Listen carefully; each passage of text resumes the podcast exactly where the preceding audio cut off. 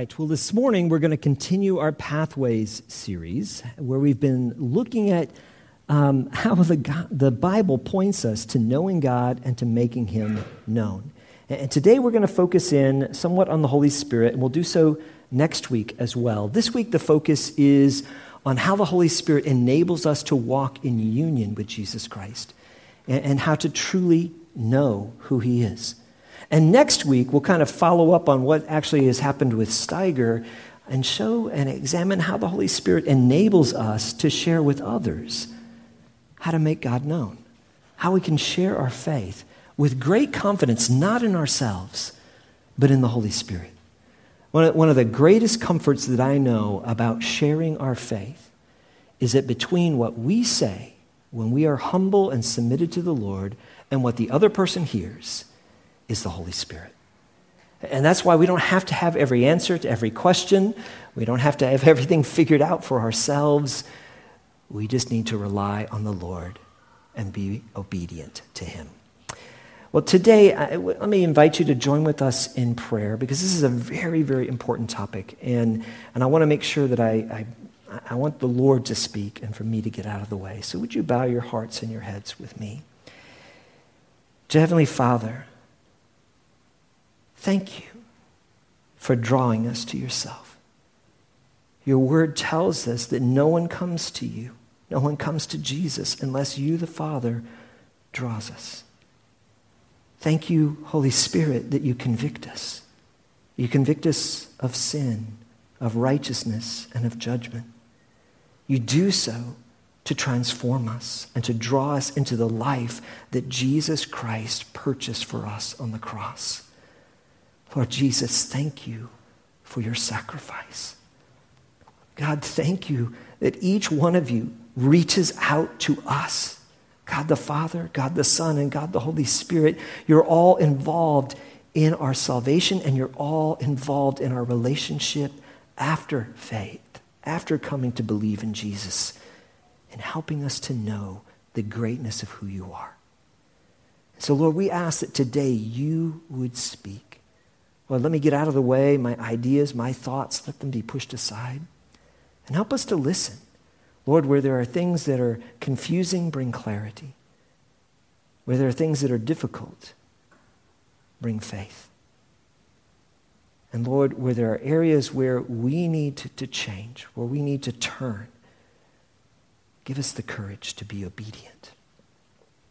So, Lord, we ask that you would fill us this moment with your presence. Let the Holy Spirit come through here and speak. Bring direction, bring understanding, bring hope, bring life. But Lord, we are desperate for you, and we surrender ourselves to you and to your control. In the mighty name that is above every name, the name of Jesus, we pray. Amen. I don't know about you, but uh, it's been my experience as a pastor and my experience as a believer that oftentimes there seems to be a gap between what we say we believe and what we seem to experience. The source of that gap can come from a variety of different reasons. Sometimes what we're looking for in the experience is the wrong thing. That we're looking for something about us rather than to come to know God and to be humble before Him. Oftentimes, the gap begins with not understanding our union with Christ. That is so important. If we don't understand that Jesus came to unite us with Him and bring us into the fellowship, the relationship of God the Father, God the Son, God the Holy Spirit, then all we have is religion and, relig- and rituals. And it will leave us empty. But when we understand what he is drawing us into, to that relationship, and how that changes us, it transforms us. And it bridges that gap between what we say we believe and what we encounter with God himself. The second area that oftentimes is lacking, that causes is a gap, is understanding the filling of the Holy Spirit. The Holy Spirit seems mysterious to us. And, and it's an area where there's a lot of different ideas and teaching, some of which are biblical and some of which are not. And so hopefully today we'll sort through some of those, not based upon my thoughts or my ideas, but based upon the scripture. The ultimate goal of this series, the pathways to knowing God and making Him known, is for us to walk with and walk like Jesus so that others may see our good works and give glory not to us, not recognition to us, but give glory to God and come to know Him for themselves. In order for that to happen, for us to walk like Jesus, we first have to start focusing more and more on Him and less and less on ourselves the great words of John the Baptist, where he said, He must increase and I must decrease. That is the formula for every follower of Jesus Christ. More of Him, less of me. And here's the thing it sounds so counterintuitive. But when we begin to live more of Him and less of me, there's more and more room for joy in your heart and in your life. Because as you are emptied, as we, are, we pour out ourselves and say, Lord, it's all about you, He rushes in and fills us with His very presence, and we experience life in a way that we never could in pursuing our own desires and wants. So, to, the beginning point is to turn the focus more and more on Him and less and less on ourselves. Also, we need to learn to walk in grace and not motivated by guilt. Religion uses guilt. The enemy uses guilt, uses pressure. God uses grace to draw us to himself. Also, to walk united with Jesus, we should expect that we become more and more like him. Not like him in his power, in his greatness, in his deity, but more and more like him in his humility in his grace, in his love, in the way that he treated other people and listened to other people, and where he went to the people who were broken and outcast, those that society had cast aside, and even more sorrowfully, those that the temple, that religion had cast aside, he befriends. That's who we should become more and more like. Our behavior should reflect our true identity in him we should reflect who Jesus is and his love. And to walk like Jesus, we must continually, therefore, be filled with the Holy Spirit. This is what Jesus did. Jesus walked and worked in the power of the Holy Spirit, and so must we. So, let me give you a, foundation for us to begin as we're going to uh, work towards understanding the Holy Spirit. We need to begin with a believer's reality. This is where you and I need to live. And it starts with this If you have faith in Jesus Christ, these four things are true. Number one, Christ is in you. Colossians says that's the hope of glory. That when we come to faith in Jesus Christ, He comes to take up residency in us. He gives us the Holy Spirit as a, de- as a deposit, as a guarantee, but that is a reality we have to trust. He is in us. But there's another reality that we have to embrace as well that you are in Christ who is your life. The book of Colossians in chapter 3 states it that way. It says, Christ who is your life. You're already united with Him. Our position, when we put our faith in Jesus Christ, when we trust Him as Savior and choose to follow Him as Lord, our position in Him is absolutely secure. As we looked at last week, Jesus' words were where he was saying, No one can snatch you out of my Father's hand. You are secure. So Christ is in me, and you are in Christ. Those two realities. Now, the same thing, the same truths that have two different dynamics to them, is true about the Holy Spirit. The Holy Spirit dwells in every believer. Romans chapter 8, verse 9 assures us that everyone who trusts in Christ has the Holy Spirit. There are no second class children of God. None. Every one of them does. If your faith is real, you have the Holy Spirit. Secondly, okay, the Holy Spirit dwells in us, but then we need to see ourselves as, according to 1 Corinthians 6, We need to see ourselves as the temple, the dwelling place of the Holy Spirit.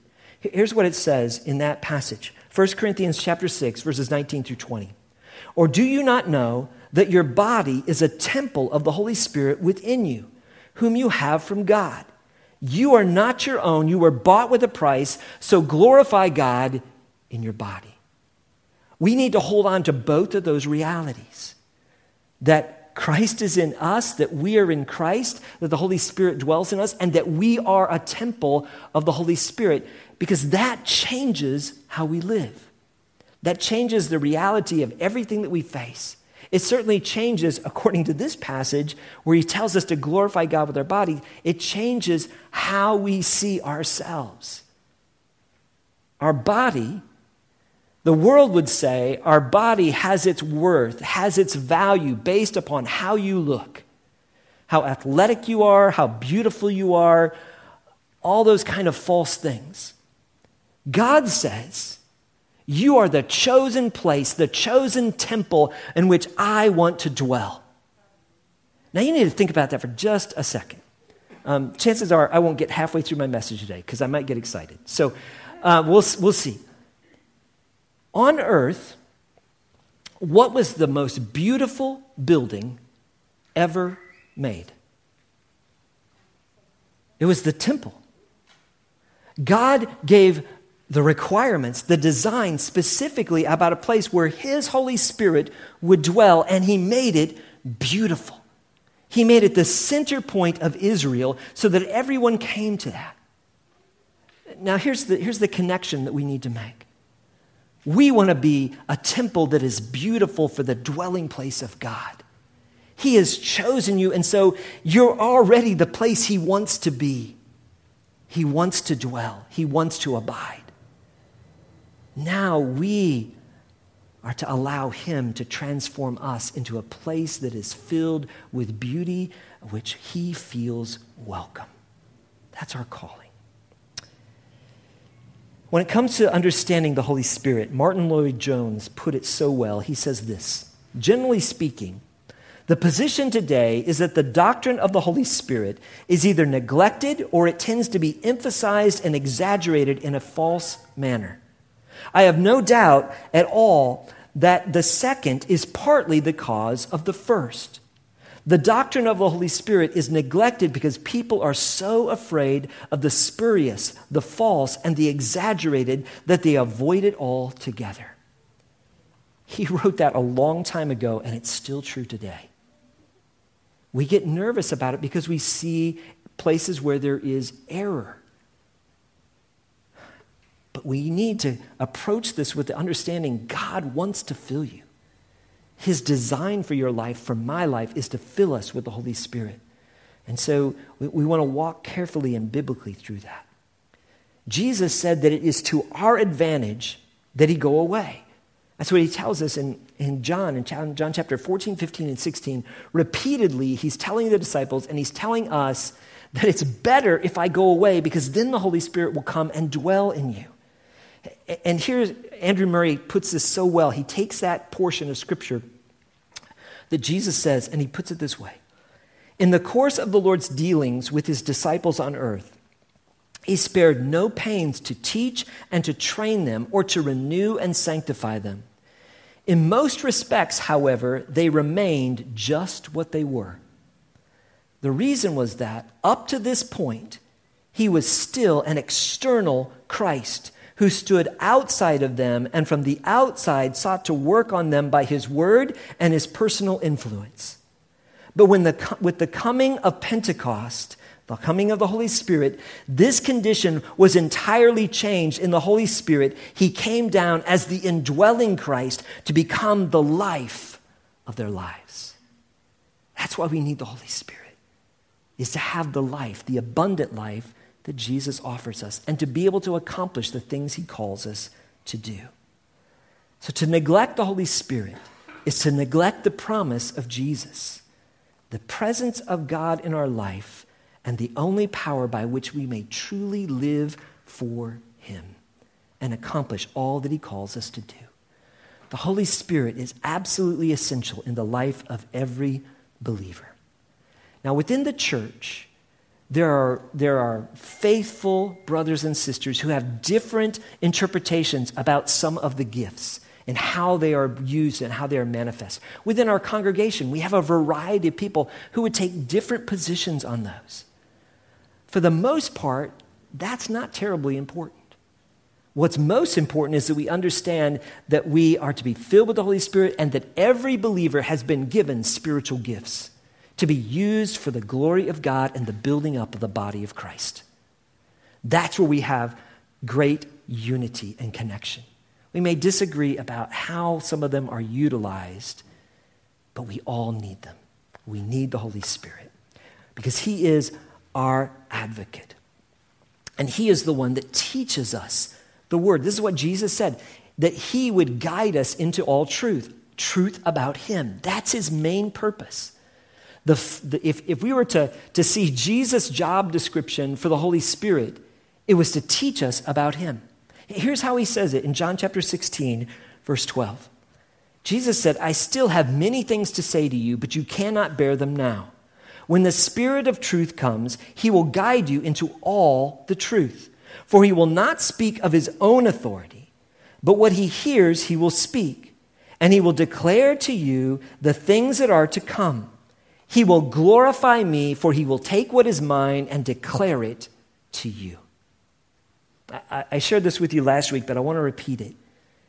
The Holy Spirit sometimes seems mysterious because he never draws attention to himself.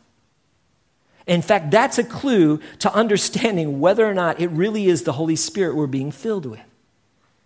If he's drawing attention to an act, if, if the attention is being drawn to me, if the, the credit is being placed upon the person, we need to be careful as to whether or not that really is the Holy Spirit. Because the Holy Spirit always, always, always glorifies Jesus. He always points us to Him. So, before we examine the coming of the Holy Spirit at Pentecost and begin to, to see the richness that's there in, in what is portrayed in the Scripture, there's some warnings that we have in the Bible concerning the Holy Spirit that are there to help us be able to, to understand who He is, how He works in our life, and to safeguard us as individual believers and as the church about this very important area of belief. The first warning is this, and these are not in a, in a particular order, but these come from the scripture. The first warning is to, do, is to not grieve the Holy Spirit by causing division through unforgiveness, through foolish talk and controversies, or through anger. The Holy Spirit is the one that transforms us both individually and as a body. But if we act selfishly or self centeredly, we can grieve the Holy Spirit. These words that are written here in Ephesians are words where Paul, as he's writing, is reaching out with a pastoral heart to his people, saying, Be careful.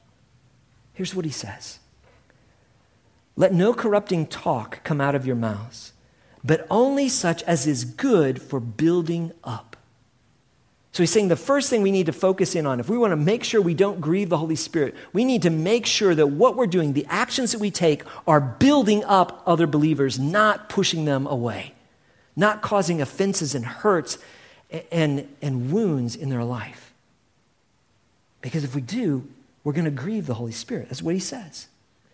But only such as is good for building up as fits the occasion, that may give grace to those who hear.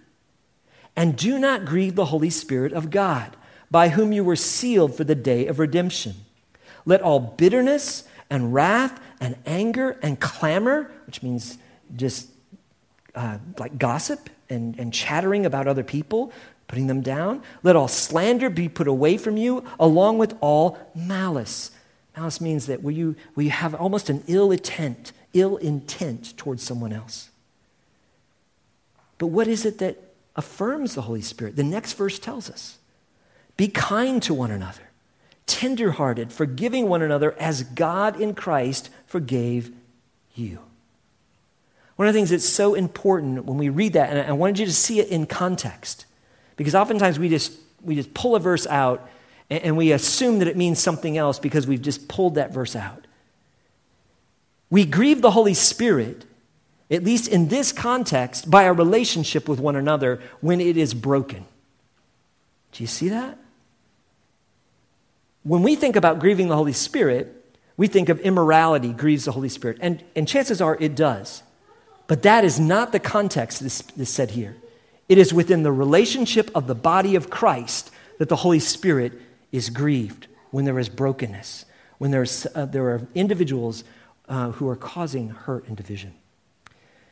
And here's why that's so important the Holy Spirit is a person who indwells every follower of Jesus.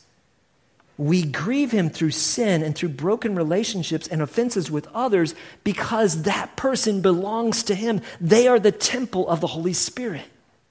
This is why, all through the scripture, we see that the mark that proves we are Jesus' disciples is our unity and our love for one another because we're bound together in Christ and each and we see the value in each person. That is so important. It's so important that we look at others and we see them as God sees them with his pursuit for them. So the first warning is not to grieve the Holy Spirit. The second warning occurs early on in the church. If you have your Bibles, I want to um, invite you to turn to the book of Acts. I'm going to give a, a verse from 1 John first, but you can turn to the book of Acts. And here's, here's the warning seeking power or position for ourselves can grieve the Holy Spirit and lead to judgment. Remember, the Holy Spirit always points not to himself, but to Jesus.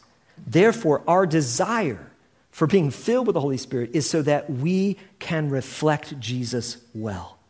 Not about position, not about power, not about authority, but about Jesus. If a person sees the filling of the Holy Spirit as a way to gain power or secret knowledge or to become the, a higher class of believers, they are in great danger of grieving the Holy Spirit and spreading false teaching because that is not what the Scripture tells us. In fact, the Scripture warns us in 1 John, he says, Beloved, do not believe every spirit, but test the spirits to see whether they are from God. For many false prophets have gone out into the world. Now, let's look at Acts chapter 8. In Acts chapter 8, uh, there's a group uh, of believers. The disciples go to this group of believers, and in the city, there is a man named Simon who is a magician. And Simon after he had trusted in Jesus, was deceived by Satan and sought power and position rather than to humble himself before God. It's a sobering passage of Scripture, but there's really, really good news. The really good news is that Simon recognized his error and he repented and he turned and humbled himself before the Lord. Let's look what it says Acts chapter 8, verses 17 through 25. Then they laid their hands on them and they received the Holy Spirit. Now, when Simon saw the Spirit was given through the laying on the, of the hands of the apostles, he offered them money, saying, Give me this power also, so that anyone on whom I lay my hands may receive the Holy Spirit. But Peter said to him, May your silver perish with you, because you thought you could obtain the gift of God with money. You have neither part nor lot in this matter, for your heart is not right before God. See, money wasn't the biggest issue that Simon had. His desire for power, for recognition, for position was the heart issue that caused him to seek to buy this recognition. Here's what Peter says He says, Repent therefore of this wickedness of yours and pray to the Lord that, if possible, the intent of your heart may be forgiven. For I see that, there, that you are in the gall of bitterness and a bond of iniquity. And Simon answered, Pray for me to the Lord that nothing of what you have said may come upon me. I love Simon's response Because when he recognizes his error, it proves that he really is a follower of Jesus Christ. He humbles himself to the point he's saying, Man, I need you to pray for me because I realize I've messed up so bad. My heart was in the wrong place. I was seeking the wrong thing when it came to the Holy Spirit. And he humbled himself. In a similar way, just two chapters earlier, we see a warning that seeking status and influence rather than service grieves the Holy Spirit. If you back up in your Bibles to chapter, excuse me, chapter 5, we see the story of Ananias and Sapphira. Ananias and his wife Sapphira were jealous of how other people viewed Barnabas. Barnabas was a follower of Jesus Christ, and his nickname was the son of encouragement because everywhere he went, he brought joy and encouragement and refreshment to people. And we discover in the scriptures that, that Barnabas, simply based on seeing the needs around him and the prompting of the Holy Spirit, he took something that he had. He had a piece of property, um, and, and the indication is it was a rather large piece of property. He sold that and he gave all the money to the church and said, Use it however you want. That's just the heart of who he was. But as a result, people were talking about Barnabas. They were saying good things about Barnabas. And Ananias and Sapphira saw the recognition that Barnabas was getting. And so they hatched a plan in their minds that they would do something similar, but it was with a totally wrong motive. They sold a piece of property, but they chose to hold back part of the money to keep it for themselves, which was absolutely their right. But they told everyone else that they had given it all. They wanted to be seen as spiritual like Barnabas. Here's what it says Acts chapter 5, verses 3 through 6. But Peter said, Ananias, why has Satan filled your heart to lie to the Holy Spirit? Did you see that? It wasn't about lying to the people in the church, he was lying to the Holy Spirit and to keep back for yourself the proceeds of the land. While it remained unsold, did it not remain your own? And after it was sold, was it not at your disposal? Why is it that you have contrived this deed in your heart?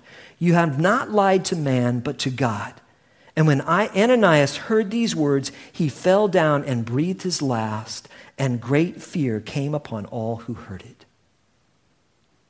This is why this is a sobering passage of Scripture is we need to recognize that the very first characterization of the Holy Spirit is that he is holy. We must approach him with reverence, with recognition that in and of ourselves we have nothing to bring. He is perfect and pure, and we need to treat him so. You cannot deceive the Holy Spirit. He knows all truth. He knows everything about you, everything about me. Therefore, we must humble ourselves. That's the lesson that we have. That's the warning. The next warning that we have is, is a warning because oftentimes when we think about the Holy Spirit, we automatically merge that with the gifts. And the gifts certainly come from the Holy Spirit, and they're incredibly important. But they're not one and the same they have a purpose and a use within the church. But if we seek a gift or an experience rather than the giver, the giver of gifts, God Himself, we can grieve the Holy Spirit. There, there are some, especially during this season, where um, one of the benefits of, of COVID and the isolation is people started seeking and checking out other other teachings and other, other preachers, and I'm sure you found many of them that are a whole lot better than me. There's a lot of good stuff out there. And there's also a lot of not so good stuff out there. And one of the things that often is, is taught in certain circles that in order to be evidence that you have the Holy Spirit, you have to have a specific gift. But that's not biblical. And I want to show it to you here from God's Word. 1 Corinthians chapter 12 verse 4 actually deals with this exact topic.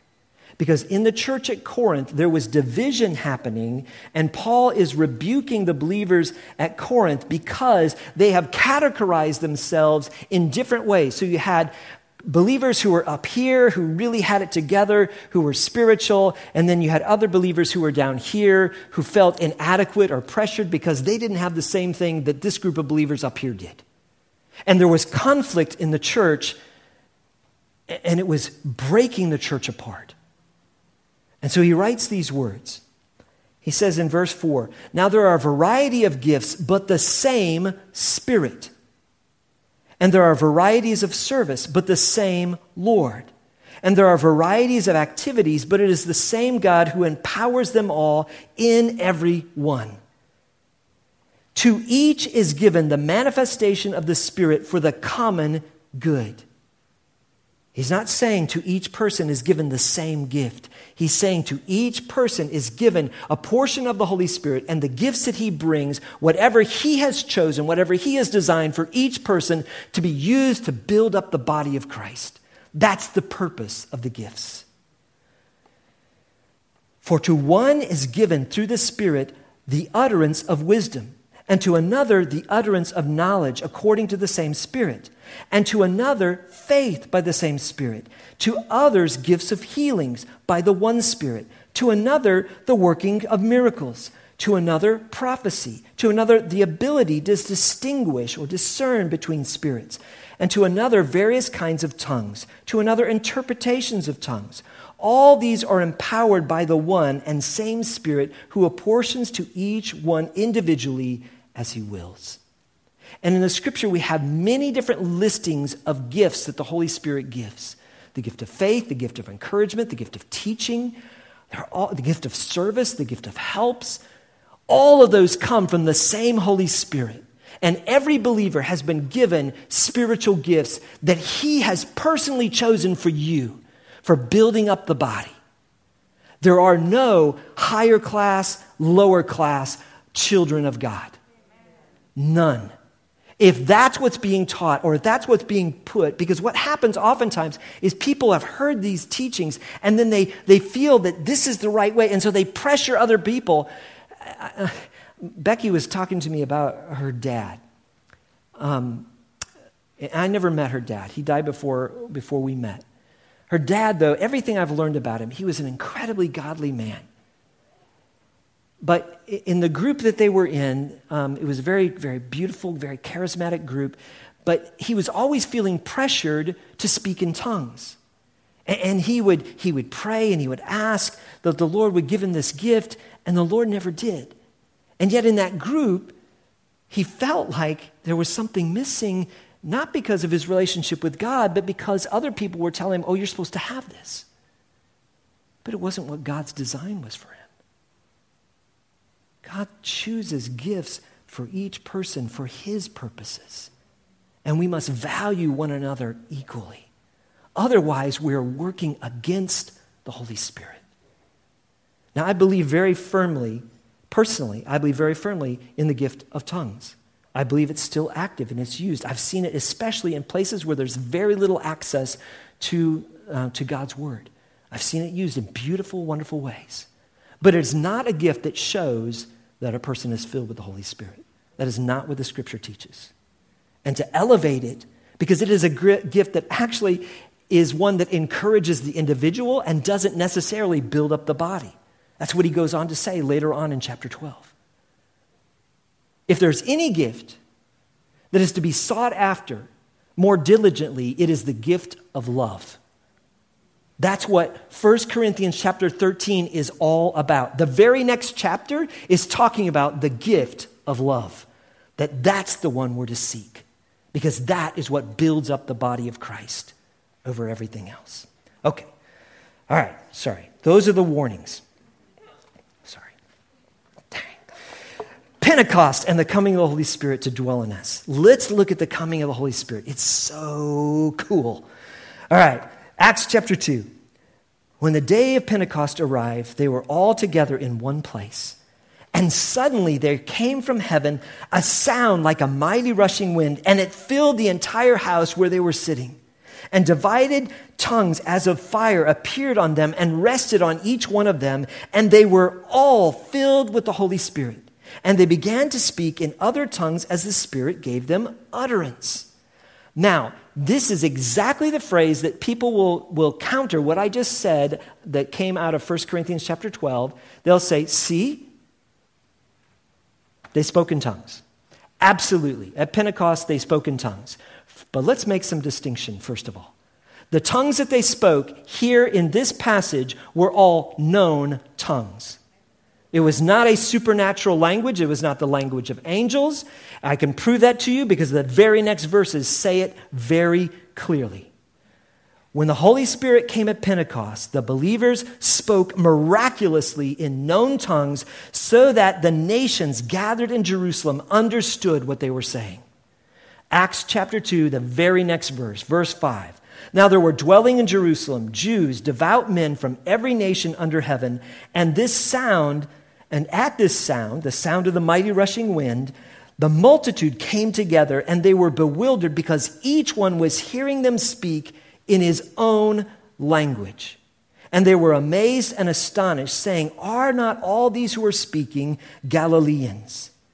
And how is it that we hear each one in his own native language? Parthians, Medes, Elamites, residents of Mesopotamia, Judea, Cappadocia, Pontus, and Asia, visitors from Rome, both Jews and proselytes, Cretans and Arabians, we hear them speaking in our own tongues. And here's, here's the phrase. If you're going to write down something, if you want the evidence of the Holy Spirit, this is it.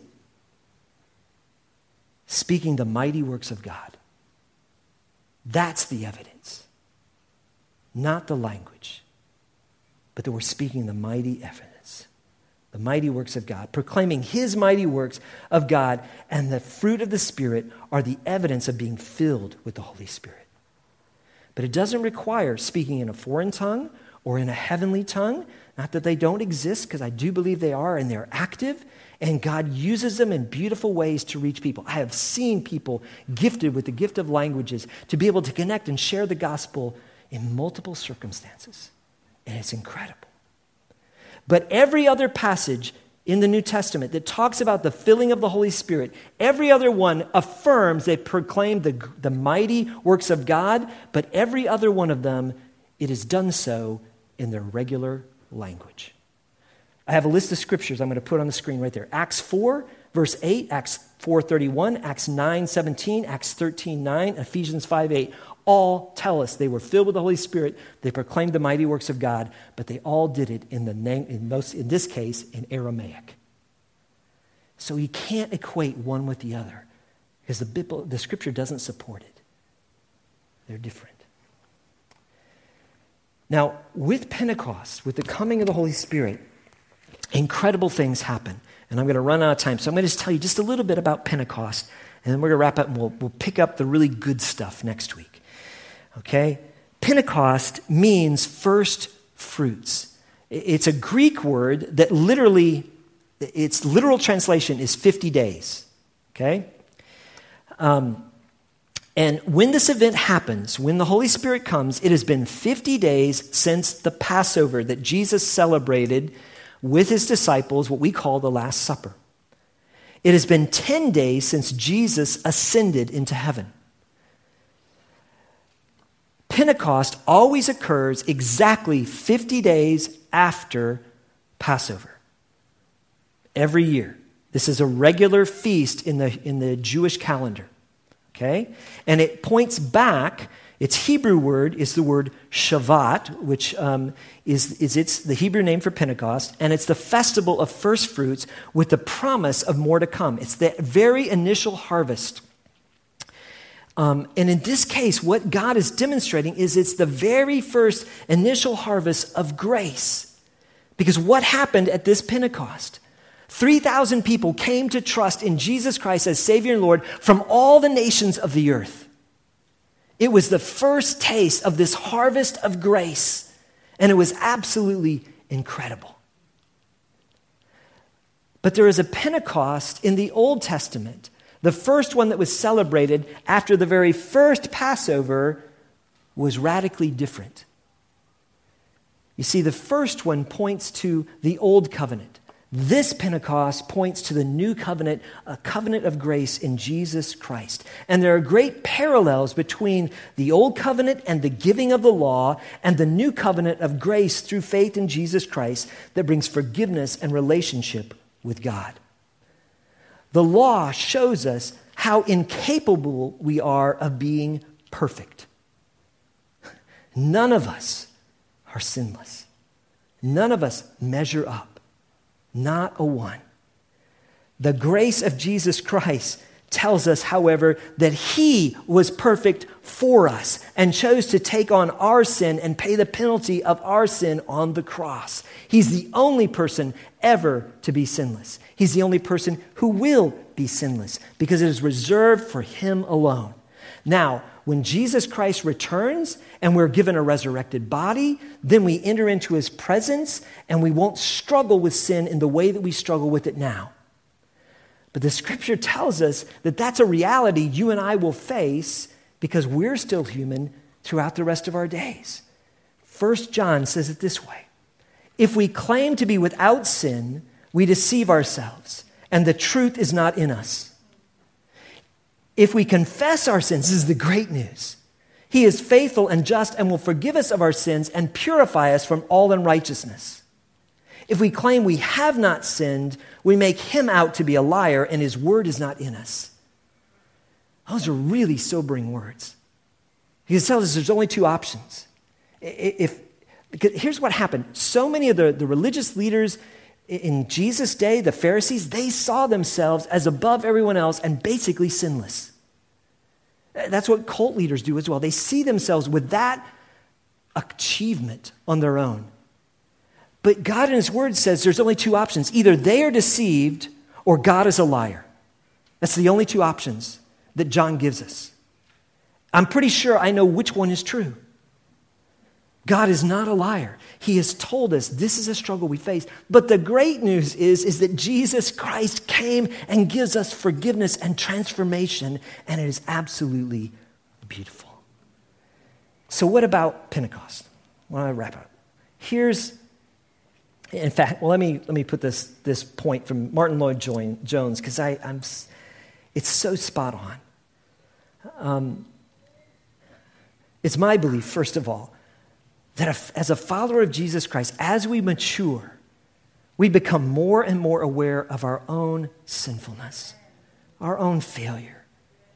And it prevents us from becoming judgmental because we see within our own sin both what we have done and the potential of what we could do without the grace of God. Martyn Lloyd-Jones puts it this way He says, The nearer a man or woman gets to God, the greater he sees his sin. There's a humility that comes. All right, so the work of the, Holy, of the Holy Spirit. Here's what happened at Pentecost. I'm going to put a chart up on the screen to give you a comparison because the first Pentecost happened, again, 50 days after the Passover. This is the Passover when the Passover lamb was, was, was, um, was killed and the blood was painted over the doorposts and the lintel of the house. And everyone who was underneath the blood, everyone who was who was protected, was spared from the angel of death, from judgment, in, uh, as the, Israel was being delivered from their slavery in Egypt. Okay, that was the Passover meal. That was the Passover lamb. And 50 days after that, an event happened in the wilderness, which was the giving of the law. 50 days later, on Pentecost, the, the feast that became known as first fruits, the Ten Commandments were written on the tablets, and God came down, or excuse me, Moses came down from the mountain and gave God's law to humanity. The purpose of the law was given to show us God's holiness and character. That's the purpose of the first Pentecost. The second Pentecost, the Holy Spirit was given to God's people, to all believers, as a deposit or a first fruit of our intimate relationship with God, so that He could begin to develop His character in us. The law at the first Pentecost was also given to show man and woman's sinfulness and inability to be perfect. When we look at the law, none of us measure up. We all fall short. I certainly fall incredibly short. And Jesus expands on that because it's not just the deeds that we do, it's the thoughts that we think. At the second Pentecost, the new covenant of grace, the Holy Spirit enables us to abide in and live the Christ life as He produces it in us and through us as we abide in Him. Here's what happened at the first Pentecost. Because you remember when Moses came down and brought the law, what had the people of Israel been doing? They made an idol. Because it had seemed like Moses was gone for forever, there up on the mountain, they didn't know what was happening. They went back to what their natural way was, and they took all the gold that they had and they melted it down, and they formed a golden calf who they ironically called Yahweh. And they bowed before an idol.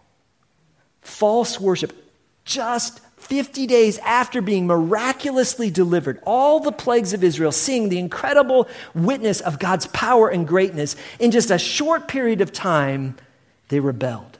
That shows you the condition of our heart. And so when Moses came down and he saw what was happening, and God saw what was happening, God was angered at the rebellion of his people. And the scripture tells us that on that day, 3,000 people died, according to Exodus 32 28, because of their rebellion. But what happened at the second Pentecost? Acts chapter 2, verse 41 tells us that 3,000 people were saved. They came to eternal life through faith in Jesus Christ. It's a beautiful redemption of what man had broken. God fixes. It's an incredible picture. Pentecost in the Old Testament marked the birth of the nation of Israel. Pentecost in the New Testament marked the birth of the church, the body of Christ. Pentecost in the Old Testament is that the law brought death. But Pentecost in the New Testament is that the Spirit brings life. And God moves from symbols to substance, from rituals to a relationship. That's why 2 Corinthians 3 says, And you show that you are a letter from Christ delivered by us, written not with ink, but with the Spirit of the living God, not on tablets of stone, but on tablets of human hearts. A transformation has happened. Such is the confidence that we have through Christ towards God. Not that we are sufficient in of ourselves to claim anything as coming from us, but our sufficiency is from God, who made us sufficient to be ministers of a new covenant, not of the letter, not of the law, but of the Spirit. For the letter kills or brings death, but the Spirit gives life. God, through Jesus Christ, through this next Pentecost, and through giving of the Holy Spirit to dwell in every believer, was taken what was broken in the covenant uh, between Israel and God, and he fixes it. And it's beautiful because that is what only God can do. Ultimately, when we come to understanding of the Holy Spirit, and this is where I'm going to end, the most important thing that we have to come to realize is that the Holy Spirit, to be filled with the Holy Spirit, is a matter of control. Ephesians tells us, do not be drunk with wine, but be filled with the Holy Spirit. And what that means is wine is something that takes control over us, over our attitudes, over our personalities, over what we do when we have too much of it. But when we submit to the Holy Spirit and say, Lord, have your way in me, your will be done, not my will be done. Jesus must increase, I must decrease. Fill me with the Holy Spirit so that Jesus may be glorified. Then he comes, he takes control, and he does his work, His will, and He accomplishes incredible things. If we will truly believe that, you will see God do amazing things in you, in people around you, in the church, when we're praying for and submitting to the Lord and say, Lord, would you fill us with the Holy Spirit? Fill us as a church with the Holy Spirit because we want to see the people of Prague, the people in our family, the people in our workplace. We want to see them discover who Jesus Christ is and know him themselves personally. In the first covenant, God chose a nation Israel. In the second covenant, God chose his children. Every person, every believer who would put their trust in Jesus Christ. And he says, I'm going to fill you with my presence. We'll look next week to see what that means a little more in depth. Heavenly Father, Lord, I, I know I, I didn't communicate the way I wanted to. I pray you would take the brokenness and you would fix it. Well, we need you. Well, we need to understand truth. I need to be guided and corrected and, and shown truth. Lord, so that I can live out the life you call us to. So, Lord, would you speak to each and every one of us here? Where there are areas where our understanding has been confused or misaligned with your word, would you correct us? And then, Lord, also, would you give us the boldness to ask for the filling of the Holy Spirit and the belief to trust that that really is your plan and your purpose for your life? And that, and that Lord, the things that you have done through believers throughout the ages and through the early church, you are still doing through your people when we humble ourselves and seek to honor you and allow you to fill our life with your presence, with your purpose, with your plan. But Lord, guide us by this one principle. You have shown us in your word that the work of the Holy Spirit is to glorify Jesus. May that become the single purpose of our life to lift up the name of Jesus because his name is beautiful. In his great name we pray. Amen.